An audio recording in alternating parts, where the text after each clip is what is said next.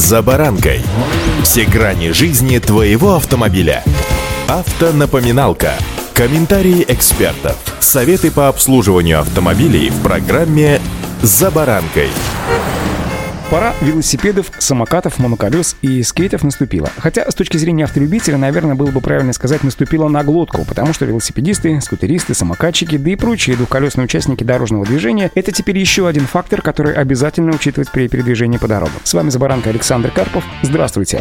Автомобильные факты. Стоит отметить, что количество ДТП с участием всех вот этих вот двух колес растет. К сожалению, это факт. И ведь ни для кого не секрет, что правила на дороге должны соблюдать все. И водители автомобилей, и велосипедисты, велосипедисты, и те, кто управляет электросамокатами и прочими средствами индивидуальной мобильности. Однако велосипедисты, а также водители средств индивидуальной мобильности часто не задумываются о том, что могут причинить ущерб другим водителям, за который придется расплачиваться. Причем, если говорить о вождении автомобилем в состоянии алкогольного опьянения, что считается постыдным и порицаемым поступком, караемым законом, то вождение велика или самоката под шофе, ну, вроде как само собой разумеющееся, ну не машина же. И вот представьте, что это двухколесный пьяный летчик оказывается у вас на капоте. Мало того, что на капоте, у вас в лобовом стекле. Ведь, согласно закону законам физики, если этот двухколесный шумахер столкнется с вашей даже стоящей машиной лоб в лоб, мало того, что повреждения бампера и капота вам обеспечены, так он еще с большей долей вероятности угодит вам в лоб. Согласно анализу аварийности за прошлый год, в нашей стране в 51% аварий с велосипедистами виноваты водители, но в 49% таких ДТП виноваты сами велосипедисты.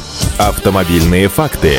Самыми частыми нарушениями стали пересечение пешеходного перехода на велосипеде, не спешившись, пересечение проезжей части в неположенном месте, а также передвижение по проезжей части в нарушении требований правил. Кроме того, управляющих подобной техникой привлекали к ответственности за нахождение на проезжей части без цели ее перехода. Примечательно, что в большинстве случаев, даже легких и незначительных ДТП, велосипедисты получают травмы. При этом имеют абсолютно полное право на выплату от страховой компании владельца автотранспорта по ОСАГО, просто на основании того, что водитель управляет транспортным средством повышенной опасности. Авто Автовладельцам получить выплату на ремонт автомобиля после такого вот ДТП, в общем-то, дело непростое. Напомню, что несколько лет назад страховые компании пытались выставлять регресс пешеходам на ремонт автомобилей по каско. Однако такая практика вызвала много шума и была прекращена. Более того, в последних поправках в закон об ОСАГО утверждается, что регресс к пешеходам применяться не может. Впрочем, по договорам ОСАГО он и так не предъявляется, поскольку страхового случая по ОСАГО не возникло. А вот по каско сейчас такая практика возможна, хотя страховщики этим не злоупотребляют. Что же касается велосипедов и других средств индивидуальной мобильности, мобильности, то они хоть и не считаются транспортными средствами повышенной опасности, но вред от них может быть действительно причинен, причем солидный. Только взыскивать его приходится в гражданском порядке, то есть через суд. Недавно звучало предложение страховать по ОСАГО электросамокаты, но это сродни идее страховать велосипеды, ведь эти транспортные средства не регистрируются, и совершенно непонятно, как определять, кто же их собственник. А пока суть до дела, друзья, пожалуйста, соблюдение правил дорожного движения как главный гарант безопасности на дорогах, и смотрите по сторонам, ведь эти вот двухколесные шумахеры появляются очень неожиданно. И происходит с ними очень непонятные и зачастую непростые ДТП. Удачи!